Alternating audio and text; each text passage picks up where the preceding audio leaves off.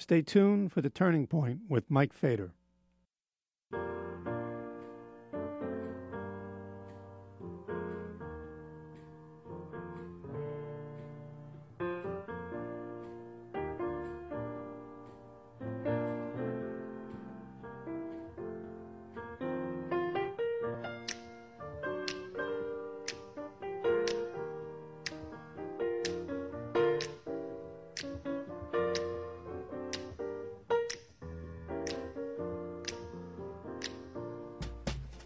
I wish I knew how it would feel to be free. I wish I could break all the chains holding me. I wish I could say all the things that I should say. Say them loud, say them clear, for the whole round world. I wish I could share all the love that's in my heart. Remove all the bars that keep us apart. I wish you could know what it means to be me.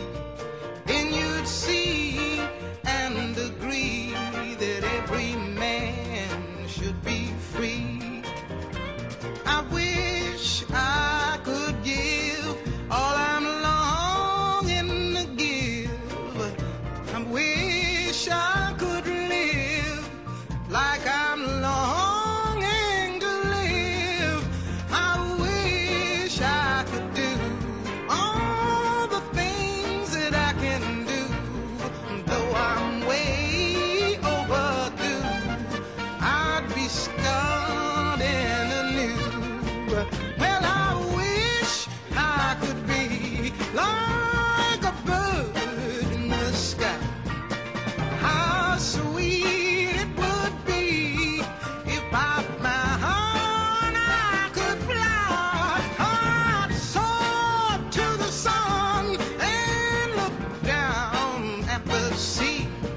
Then I'd sing, 'cause I know that. And I'd sing, 'cause I know that. Then I'd sing, 'cause I know how it feels. I know how it feels to be free. Yeah, yeah, I know how it feels. Yes, I know how it feels to be free. So I don't even know what I'm going to talk about today.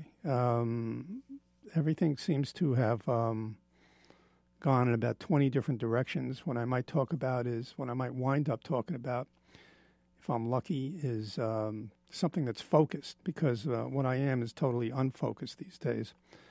It's been a couple of years now, actually 3 years, and almost exactly 3 years since I had emergency open heart surgery, and I've never really been the same since then. It's possible that if you're a regular listener to me over many, many years, you can hear the difference. Maybe you can't hear the difference, but certainly I can feel the difference from my end. I lost a sense of direction, I lost a sense of focus, lost a sense of meaning, and I'm still struggling with that, trying to figure out who it is I'm talking to, why it is I'm doing this, and generally in my life, feeling the same way. Feeling more isolated, less able to connect with people. And this is one way of connection. And I do get, thank God, for me these days, it's always a saving grace to get emails from people. I love getting emails from people saying that they listened to me, that they caught up on a podcast, that some people listen on the same day. Because it's an odd thing I used to do. I spent many years doing live radio. And in fact, most of my career doing live radio. It's a strange thing to be recording. This is on recording, and it's a strange thing because I know nobody's listening directly when I'm talking, and I have to imagine somebody who's listening. Who do I imagine is listening? You, whoever you are. If I think of the people who have written to me over the years, and And so I plug in those people, those names, people who have described themselves. I've asked people when they write in and tell me they like the show, where they live, what their opinion is, are they married, are they not married, get some idea of the kind of people I'm speaking to and who it is that's listening to the words I say. So that's one thing, is a disconnect that I've experienced over the last couple of years where I do these shows on recording and missing that live connection. But I have, like I say, I have to imagine a connection, and I do imagine this connection. What else is going on? I've been struggling ever since this open heart surgery with terrible physical problems and psychological demons of the worst sort. Fighting against myself, really, just struggling against myself. This is the time, this Christmas season. I know a lot of people have more troubles, although it's obviously a joyous season for many people, and good for them, and I'm happy for them. But it's also a tough time, and this is a time when people struggle with a lot of depression, and they struggle with a lot of anxiety. Has to do generally with family. It has to do with family. It always goes back to family. It's this tremendous pressure of rituals and getting together with family. And then, of course, as you get older, and I'm older now, and part of what I'll talk about today inevitably is probably mortality. As you get older, you look back and you miss people who are no longer there, people in the family who are no longer there. So that's, I think, what causes people a lot of difficulties. They measure their own growth. They measure their own lack of growth by this ritual part of the year, Christmas, this season of the year. I always liked Christmas. Christmas was one of my favorite times. Though I was raised Jewish, Christmas was always something that I especially liked, and there were reasons for that. One reason was the other day, for instance, I sent out one of the few Christmas cards that I was going to send out. Sent it to an old friend of mine, a friend from childhood, and I received one a couple of days ago from him and his wife. This friend of mine. We were best friends when we were kids. And that's one of the things about Christmas, too, is you start thinking about the past. As I was saying, so this friend of mine, I mailed him. He's an old friend. In fact, he was my oldest friend. Not that I have seen him. I haven't laid eyes on this guy for, 50, could it be this long? 55 years. He was my best friend when I was a kid, and probably the best friend I ever had. Spent, except for one person, in the modern era. But this guy was my first best friend and the best friend I ever had. I'll try not to say his name because that's not such a good thing, right? For the public to know everybody's name. I think it's embarrassing for people and awkward, but. He was my best friend, and the reason I think about him during Christmas is because when I mailed the Christmas card out to him, I sent it to a place. He lives in Texas. He lives in a town, actually, in Texas, which is somebody wrote an article about religious fundamentalist towns in Texas and in the United States, and the place he lives in was considered one of the most fundamentalist religious places, Baptist, actually, in the entire country. And this is where he lives with his wife and with his kids. And so I mailed him this Christmas card. And, I wrote Merry Christmas on it. There's all this stuff about season's greetings and Merry Christmas. And people who are religious Christians get pissed off. They get very irritated when people say Happy Holidays or season's greetings. In an attempt to be neutral, an attempt maybe not to offend people, the public officials will say season's greetings or happy holidays, and there are cards that you can buy for people. And if you're sending a card to a religious person and you're religious yourself, well, then, you know, maybe there'll be a picture of the Holy Family on it, or a picture of a nativity scene, you know, a drawing or a photograph of an actual nativity scene. So the cards vary in how religious they are. But since I know that he and his family are, and since I know that he always was, he grew up in an extremely religious family, I don't mind stuff. What do I care, you know? Because I have a confused attitude and a kind of, to be generous, I suppose, an open attitude about the holidays and about Christmas. I never excluded one holiday or another, or one religion or another. I was brought up a certain way. Which was Jewish, and brought up particularly until she died when I was 15 by my grandmother, to hate Christians, and Christianity. My grandmother, having come from Europe and having survived the pogroms in Europe, she had an attitude, and brought up by her mother and father, who also barely escaped with their lives. There was a whole attitude among a certain generation of Jews, my grandmother's generation. These are the people who came over on the ships, around the turn of the 19th century into the 20th century. That's when my grandmother came over. These people who escaped pogroms and centuries and centuries and centuries of violence against Jews, and murders and rapes and theft and brutal anti-Semitic laws and torture and forced conversion to other religions. So my grandmother had an attitude about Christians and Christianity. Her attitude was basically they are poisonous, they are the tools of the devil, they are anything. It's like kryptonite next to Superman. Just don't even associate with Christians. When I was a kid, she had such an effect on me in some ways that I wouldn't even look at a church. There were churches in my neighborhood and a couple of synagogues.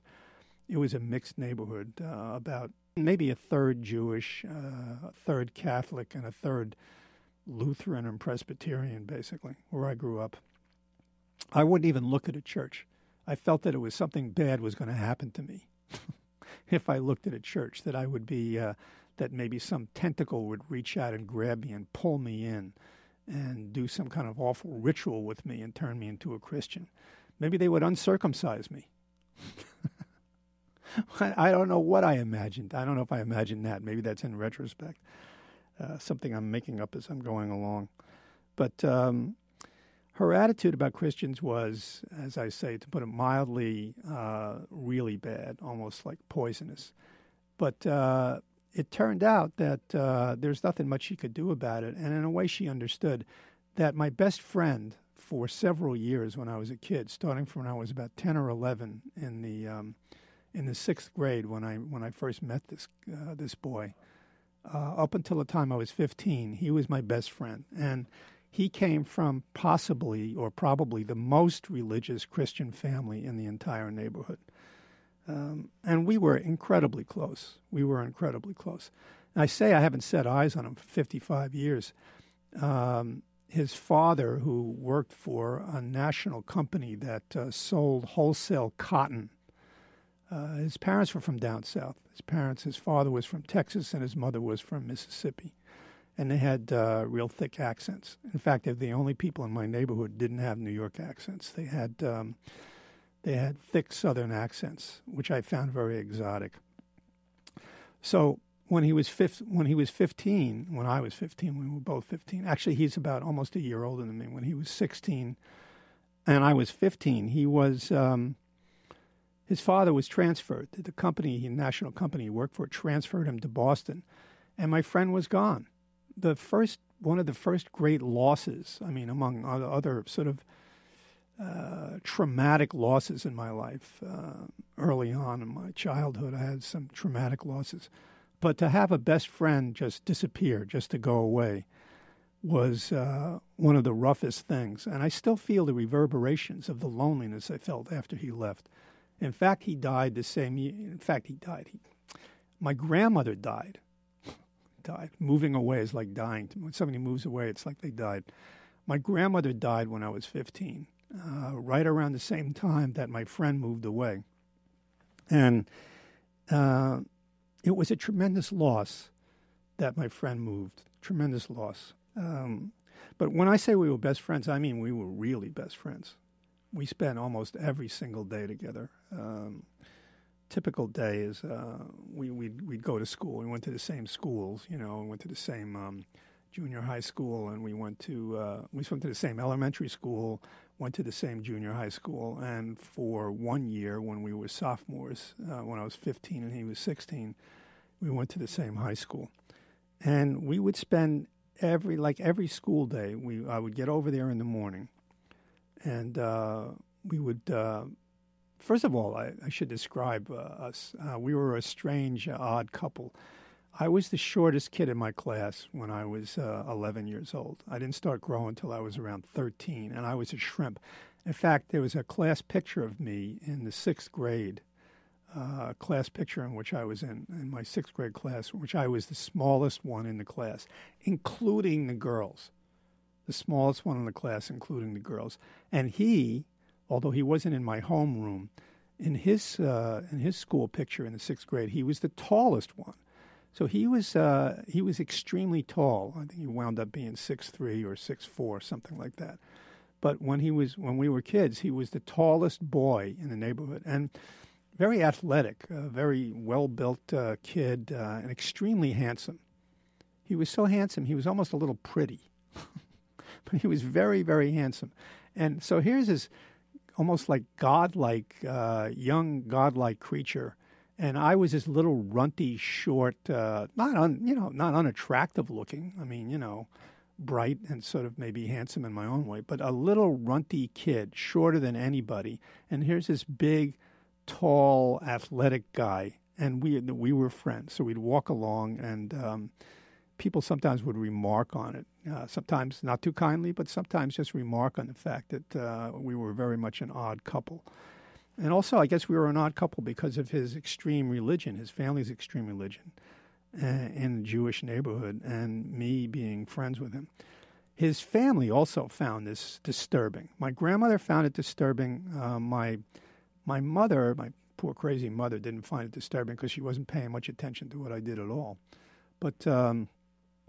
The rest of my family found it a little disturbing, brought up to be, these are people of Depression, World War II vintage, you know, like my aunts and other people of that age, found it somewhat disturbing because they were brought up also not to trust Christians very much. And they didn't, some of them were very parochial, did not have any Christian friends.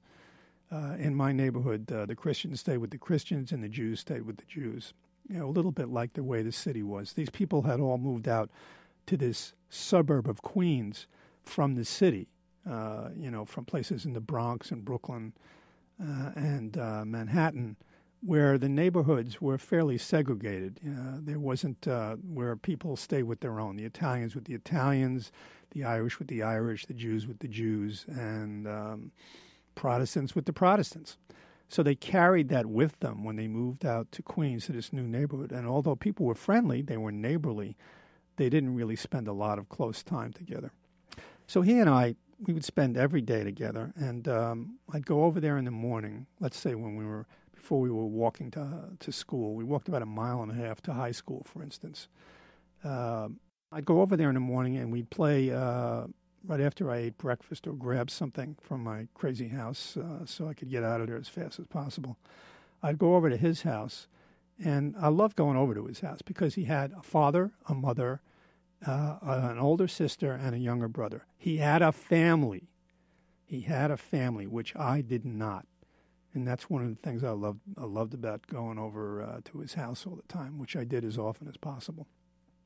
So I'd go over there in the morning. We'd play a game of ping pong. And we were so close, and we knew each other so well, that we'd play 100-point games of ping pong. We played ping pong so that, and we were so close, and we were so enmeshed in each other's lives. We knew each other so well, even in a way like our physical instincts and our physical reactions. And we were both, I guess we were both athletic. He was athletic in my own way, so was I. I was quick and had a sharp eye back in the day, right, when I was a little kid. And we'd play games, 100-point ping pong games. So it was 101 to 99. You have to win by 2 points. 100 to 98, 101 to 99, 111 to 109, that kind of thing. That's how close we were. We played ping pong, and then we'd walk to school past the creepy old cemetery and go to our classes. And some, we were in the same classes in some cases. In other cases, we weren't, in different homerooms. But we had a couple of classes together. And, for instance, we had a chemistry class in which we were both, I don't know what you would call it, it's student, like interns. We would clean up afterwards. We were lab workers in the chemistry class. We set everything out before the class started, and we cleaned up afterwards and mess around with things like pretend that we were going to do something with the sulfuric acid. But we were careful. We were careful. We weren't too out of line. And then we'd walk home, and when we got home from school, it's like 3, whatever it is, 3:15. So we walked a mile and a half past the big old cemetery was there, then walked another half a mile to school. So it's almost like 2 miles to the high school. In the afternoon, we would walk back together, talking constantly about everything, or not talking. We could spend a lot of time silently as well as we knew each other. It was a true deep friendship. And we'd walk home, and we'd stop by his house, which was the first house. It was several houses down the block from me. His house was about 6 houses away down the block. And it was the first one when we were walking from the high school. Mine would have been the second one. And I'd go into his house. You know, we'd go into his, there were 2 entrances to these little houses. One, the front door, which people didn't use that much. And the other one, which people did use, was the kitchen door. And we would go in there. And his mother, who was a saint, she was like a saint. She was the true embodiment. She was my idea of what a Christian really was. This is growing up not knowing any Christians. She was kindest person in the neighborhood. She was so kind and so sweet and so loving. And it was like night and day with my mother. I never brought anybody home to my house. I wouldn't do a thing like that. My mother was too crazy, and the house didn't resemble a real house, and it didn't resemble a real family. But I'd go to his house, and his mother would get out milk and cookies. Milk and cookies. Did you have a nice day at school today? She'd say to her son. And she'd include me, which I was forever grateful to her. She would include me. Did you have a nice day? Did you have a good day? Yes. And it was like having an actual mother. And I didn't want to leave, but eventually, you know, he had to do his homework, and it got to be a little awkward. So I had to go back to my haunted house. And I did. So I did some homework, and I survived however I survived in that house. And then in the afternoons, after we did our homework, let's say if there was enough light, let's say it's spring or early fall, we would meet up again outside, and we would throw a ball back and forth endlessly or play stoop ball. We would throw a ball against the points of the stoop, the brick stoops that these buildings all had, and see how far the ball would go. Was it a home run? Was it a triple? We would get our baseball cards, and we'd flip them. And we would sometimes we'd you know, on a weekends when they weren't away somewhere, when they weren't on a Saturday. Now suddenly Sunday was church day. On a Saturday, he and I would get on our bicycles, or sometimes after school if it was warm out, or sometimes during summer vacation when they weren't away visiting family down south, and he was home. We would take long bike rides. And go to all kinds of different destinations, different places. And other times, when it was winter, when it was after school, and it was cold out, maybe it was too cold to be hanging outside to throw snowballs or build snowmen or whatever else we were doing, we'd hang out in his room and just talk. And when it was summertime, like I say, when it was when the weather was good, when we didn't have to worry about staying out of the cold, what we did was we'd get on our bikes and ride, or we would just lay around in the grass in my backyard, you know, or in his backyard, and just look up at the sky and talk about everything, about anything, about everything. And this is why we were best friends. There was an understanding there. There was a kind of love there that I did not experience in any other friendship I've had until when I was older. And when I think about Christmas, though, I especially associate my friend with Christmas because I used to go over to his house on Christmas and help him decorate the tree. I would help him decorate the tree. And his family had this wonderful tree that they decorated every year, a Christmas tree. Of course, there was no Christmas tree in my house. It was only Hanukkah. And Hanukkah paled besides Christmas. That's because we didn't know about Hanukkah. We were not a very religious Jewish family. And so we weren't taught the depth and the meaning of a lot of our holidays. So we didn't get the beauty and the depth and the spirituality of a lot of our holidays. Obviously, Hanukkah is a very powerful holiday. But when we were kids, we were growing up in the general culture.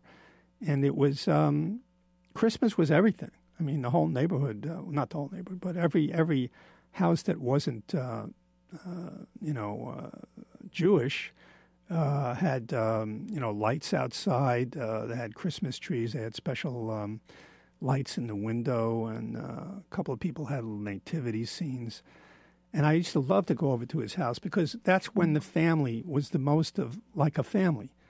I would help him decorate the tree. My grandmother frowned on this, of course, found it really, just she used to shake her head. What could she say, though? Because she knew I needed this family. I went over there, and his sister was there, and his brother was there, and his wonderful mother, and his father, who I wasn't too crazy about. His father was, I think, a deacon in the local Baptist church, and he was very severe, given to corporal punishment, I believe. And a very severe guy. The mother, as sweet and soft and charitable and decent as any Christian you would want to imagine to be.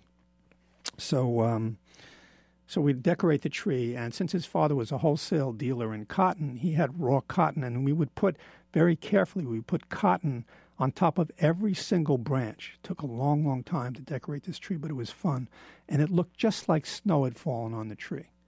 And all the lights, the old-fashioned Christmas tree lights, some of them probably would be illegal right now.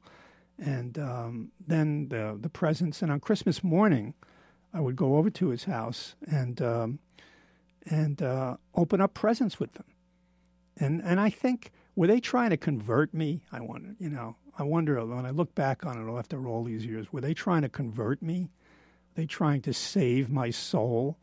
I think they were trying to save my soul, but not necessarily for Christianity, to convert to Christianity, but just to save my soul with love, which I was not getting any of back in my house, or some twisted version of it. So they were just trying to save my soul, and I couldn't care less whether they were trying to convert me or not. I mean, what do I care? And they even bought me a Christmas present, so that was something I loved.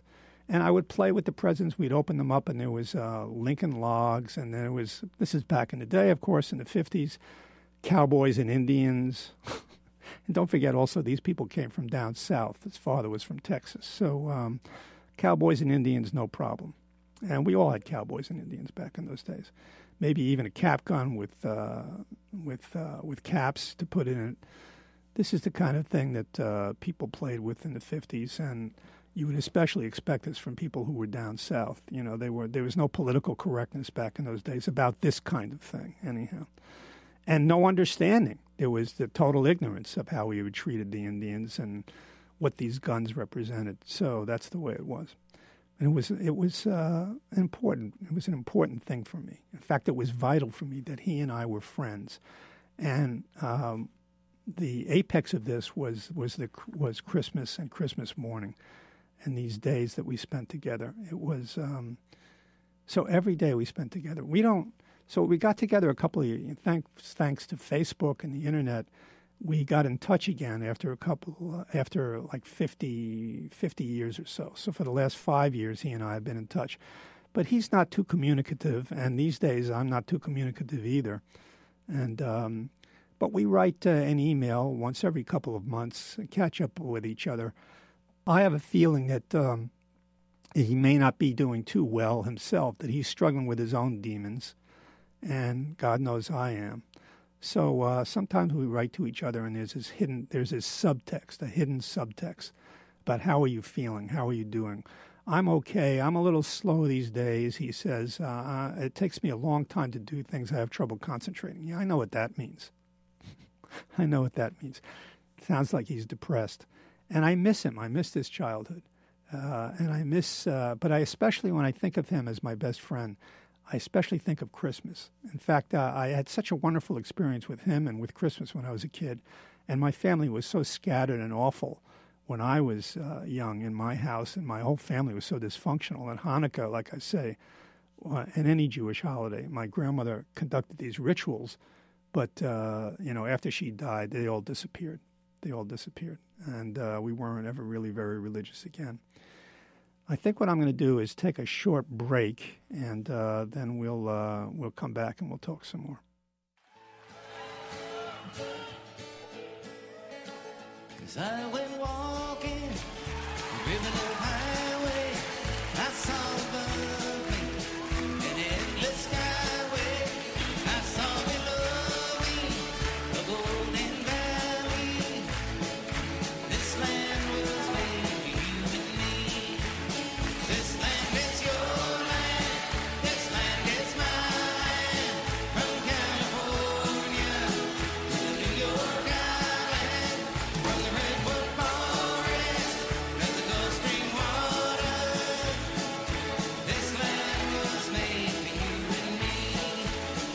I've roamed and rambled, gonna follow my footsteps through the sparkling sands of her diamond desert, and all around me a voice was sounding. This land was made for you and me. This land is your land. This land is my land. From California to New York Island, from the redwood forest to the Gulf Stream waters, this land was made for you and me. The sun comes shining as I was strolling, the wheat fields waving, and the dust cloud rolling, as the fog was lifting, a voice come chanting, this land was made for you and me. This land is your land, this land is my land, from California to New York Island, from the redwood forest to the Gulf Stream waters, this land was made for you. One more time, this land is your land, this land is my land, from California to New York Island, from the redwood forest to the Gulf Stream waters, this land was made for you and me. Yeah, this land was made for you and me, but you got to wonder about it now, right? Inevitably, I've been talking about Trump nonstop for the last, who knows, several months. And there's no way to avoid talking about Trump. But now you see that I wonder now, I keep thinking of all the people that voted for Trump. He did lose the general election by, was it close to 3 million votes?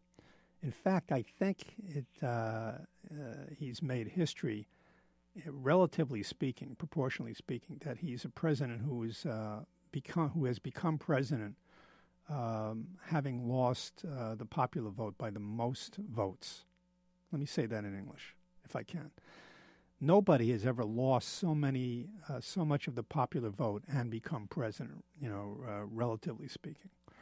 So he is he's got the opposite of what you would call a mandate. But it doesn't make any difference to him. And did it make any difference with George Bush, who did not have a mandate? He also lost the popular election by many, many votes. And he considered he had a mandate to go ahead and invade the whole world and do whatever he wanted to do. The administration of Trump and Donald Trump himself, they considered that they were elected in a landslide, a popular vote landslide. That's the way they're acting, as if the whole country wants them to do whatever it is they want to do. And this land does not feel like our land anymore. Does not feel like my land, does not feel like our land. It is clearly their land. I worry about this. This seems like the final triumph of the rich and the military. The military-industrial complex has finally triumphed. This is what Eisenhower warned everybody about way back then. And he saw it coming, and he would know. He was on the inside of it. He was part of it, in fact. So He warned everybody, and now it's come to pass. This stuff started with Reagan, and there is a kind of a darkness that's settling over the land, as far as I'm concerned. The people that voted for Trump and helped to elect him, I think if they're not already regretting, when they see who he's appointed, if they're not already regretting that they voted for him, they're going to live. And not live very well in Trump's America. They're going to live to really, really regret that they ever voted for this man, that they helped to elect him president, that they turned out for him. I was reading in the paper yesterday, as flawed as this Obamacare stuff is, and there should be single payer, of course. There should just be, as they have successfully shown in Europe, it's possible. There should just be Medicare for all.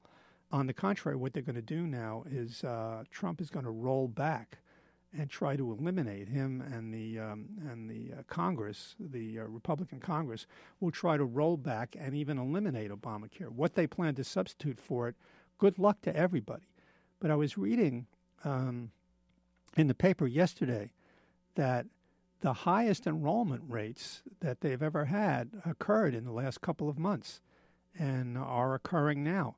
There is something like 20 million people enrolled in this Obamacare program, 20 million people who are covered by insurance who weren't covered before or weren't covered adequately before.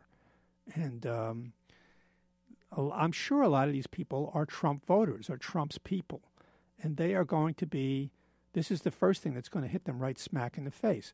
When this thing gets rolled back and they suddenly find out that they're not covered by pre-existing conditions, if it's eliminated or rolled back, if children who are older are not covered, there will be a lot of people who can't afford medical care, who will get sick and who will die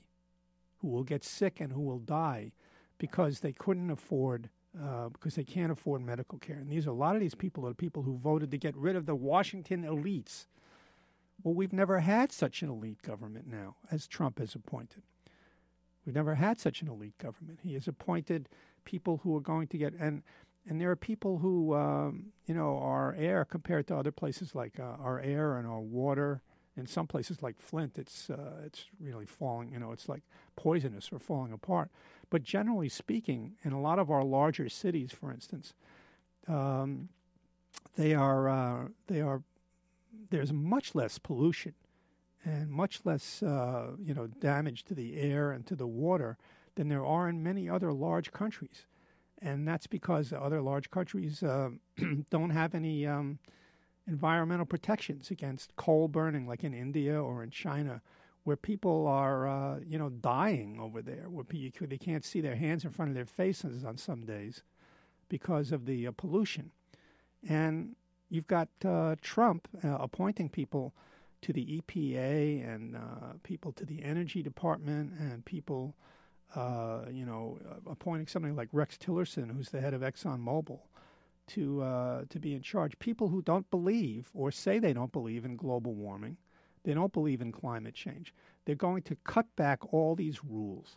Our water is going to get more poisoned. Our air is going to get more poisonous. There's going to be more pollution in the air. There's going to be more illness and more sickness. And there's going to be fewer programs to help people.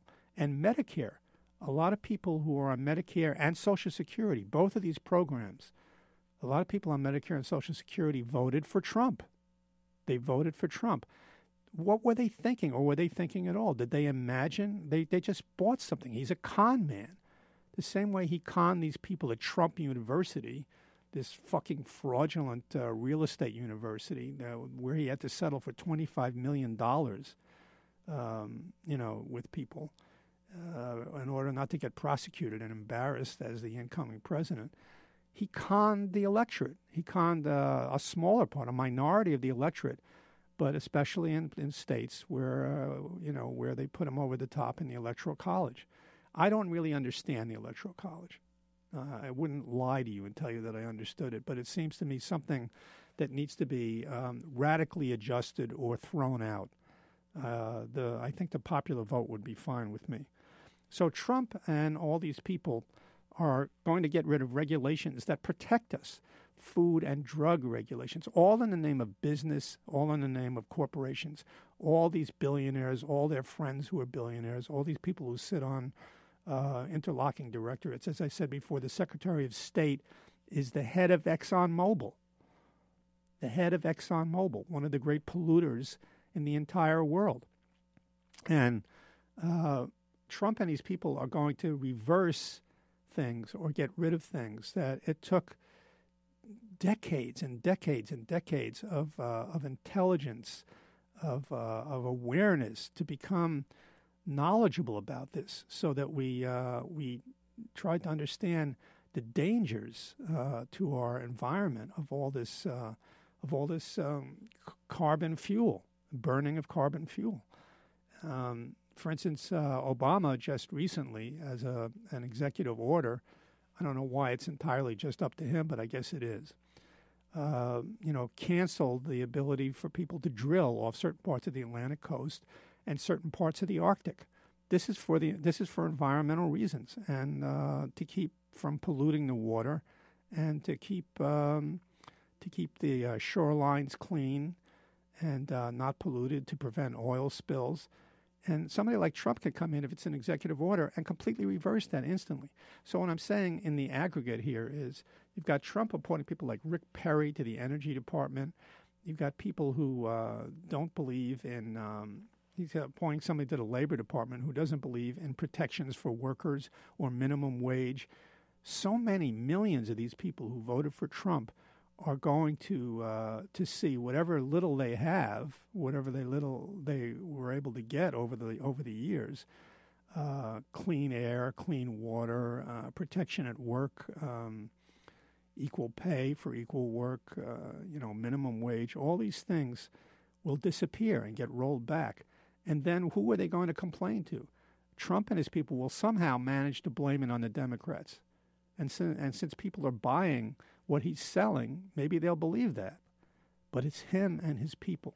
And there's a darkness settling over the land. A darkness is settling over the land. And when there's a darkness settling over the land and there seems like oppression everywhere, people look for a savior. They want a savior. And often this savior is somebody with extreme points of view.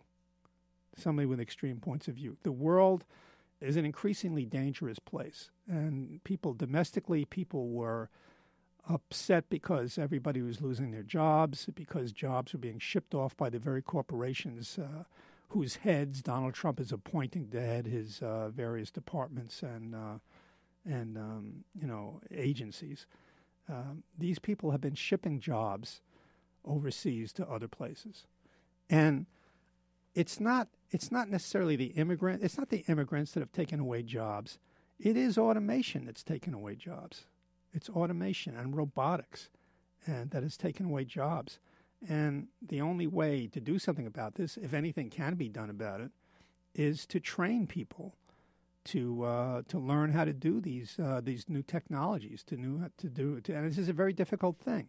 It would take a real dedication and a real complex understanding and study and a real dedication to this whole understanding of what's required for the future.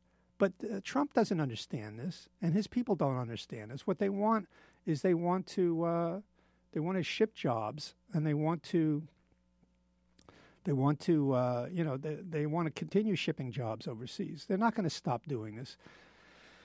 In other words, all the foxes are in charge now of the chicken coop and of the hen house, and this is a bad time for everybody. Now, people thought that they needed a savior, and Donald Trump came along and had all these simple solutions to all these problems. And during hard times in the world, there have always been simple solutions to problems. You've got, during the time of the Romans, Christ came along. Speaking of Christmas, Christ came along. And, during the time of the British oppression in India, Gandhi came along. And during the time of the oppression of black people in this country, finally Martin Luther King came along. And we've had these saviors. And if we're lucky, though, these saviors are peaceful people. These messages, which are rare, these messages of Christ and Gandhi and Martin Luther King are messages of peace and love. Because when you look at the world right now, the world seems to be consumed in violence and hatred. And you got a guy like Trump who is really a hateful man who is filled with hate. And his solution to things are based on hate. And this often are the kinds of saviors that people choose. People chose Hitler when they were down and out in Germany, when the oppression was so severe, when people were starving to death and had no jobs and had no food to eat, and their money was worthless. And they were looking for something to save them. And what they found was an insane dictator. And in this country now, when people are without jobs, when they see everything is changing, the country is becoming browner and blacker than it ever has before. There are white people in this country are becoming a minority. The increase in Muslims and the increase in Asians, the increase in Latinos especially. The country is changing in a way that nobody ever imagined who lived here 20, 30, 50, 60 years ago when they were growing up or when they were coming of age. They never imagined that this wouldn't be a white Christian country, and where people always had a job that they could count on and where they would have the highest status. Status means something, I guess, to people. So if you were white and you were Christian, you always had the highest status. And now the country is changing. It's becoming a place where not everybody is a Christian and not everybody, certainly not everybody, is white. And this is terrifying people. All this has terrified people so much they elected a demagogue. They elected somebody who said he was going to save everybody by simple, extreme expedients.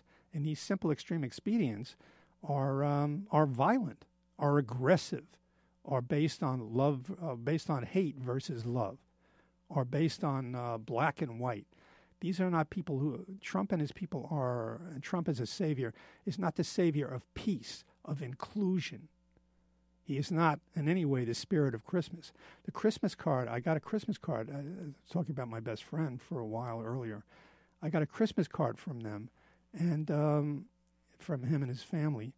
And there was a message written on the inside saying that in the era of this, in this time of disastrous polarization and division between people and love and hate, we think about the time of Christmas when it's a time when love is supposed to triumph, a time when love is supposed to triumph, when we're supposed to think of somebody who was born, although like any savior, his message was simple: love one another, turn the other cheek, do unto others as you would have them do unto you. People who came after him were severe. You know, Paul and the other Christians who formed the church were severe. But the original message of Christ, which is something I always loved in the Bible, which drew me to Christianity, the original messages of Christ were based on love and kindness and helping other people. And when I think back on Christmas now, and I think back on those wonderful Christmases I spent with my friend and his family, I wonder where our Christ is coming from now. And now it's dangerous to be a person of love in the world. It's dangerous to bring a message of love to everybody. To preach love can be very dangerous. Look what happened to Christ. Look what happened to Gandhi. Look what happened to Martin Luther King. People who preach a message of love are often placed in great danger. And these three people were murdered for their preaching of love. I mean, for other reasons too. They were threatening the status quo. But when I think back on my friend and the wonderful Christmas mornings that we had together, and the fact that his family was Christian and had a message of Christianity, like I say, his father probably had an aggressive, evangelical, preachy, strict rules message of Christianity, the Old Testament version of Christianity, which was tough guy stuff. You know, spare the rod and spoil the child. But his mother, this is my experience of Christianity. His mother was the Christianest person I ever met. Christianest. Somebody was sick in the neighborhood, she would be over there giving them something, delivering soup that she made, or saying, could she help anybody? Didn't matter if they were Christian or Jewish or what. Didn't make any difference to her. That's the way she was. And she's the person who I ran across when I was young. And that family was what I ran across in their practice of Christianity. And it seems to me that right now we're at a time in the world when, yes, we have to resist, and we have to be aware of what's going on. We have to demonstrate. But we also, when I get this Christmas card from my old friend from my childhood, and I see the appeal to peace and to love, I am thinking to myself that where is our Christ now? We don't need somebody who's going to rise up. We need people who are strong and who are resistant and who are tough. Yes, we need these people, but we also need people of peace. Maybe there will be a turn towards religion of a peaceful nature. Who knows? Maybe there will be. Maybe the real message, the original message of Christianity will come out. I don't know. I hope it does. But it seems to me right now it would not be amiss to offer during this time of Christmas, and Hanukkah is here too, this religious time, a message of peace and a message that we can maybe pray a little bit. I don't know, maybe you don't pray, maybe you do. Sometimes I do, sometimes I don't. But maybe right now a prayer, you know, aside from whoever it is that you pray to or whatever it is you pray to, doesn't even make any difference. Maybe that's in order right now. Maybe that's something we need. We need to be tough, and we also need to be filled with love at the same time. That's a tall order, but that's what we need.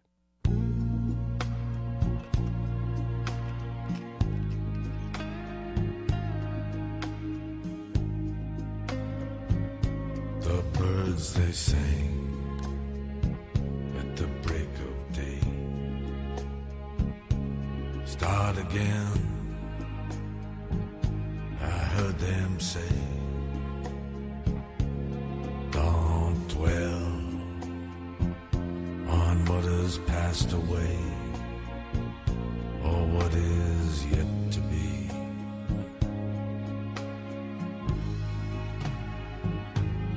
Yeah, the war, they will be fought again. Holy dove, she will be caught again, barred and sold and bought again. The dove is never free. Ring the bells that still can ring. Forget your perfect offering. There is a crack in everything. That's how the light gets in.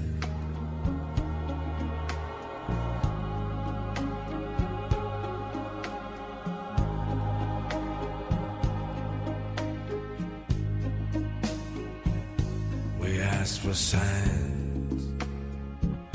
signs were sent, the birth betrayed, the marriage spent, yeah, the widowhood of every government, signs for all to see.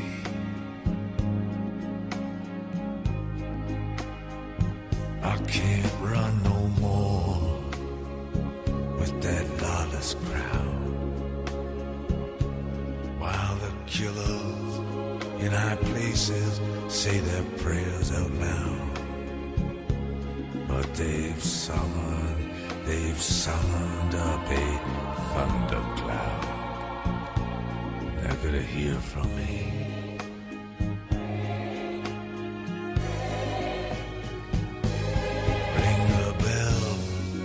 That's still to bring. Forget your perfect offering. There is a crack in everything. That's how the light gets in.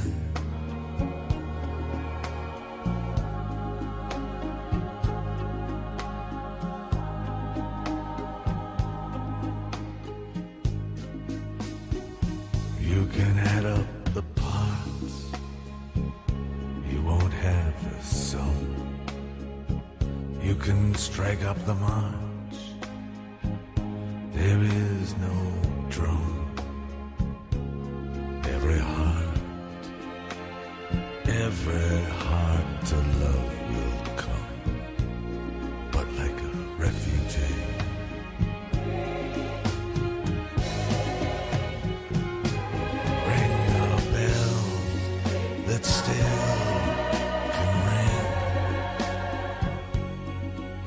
Forget your perfect offering. There is a crack in everything. That's how the light gets in.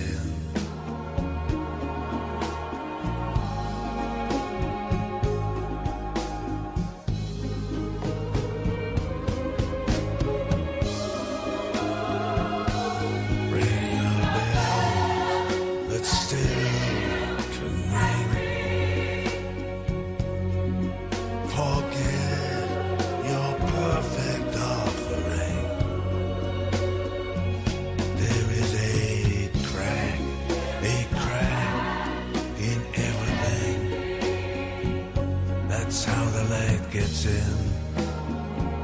That's how the light gets in. That's how the light gets in.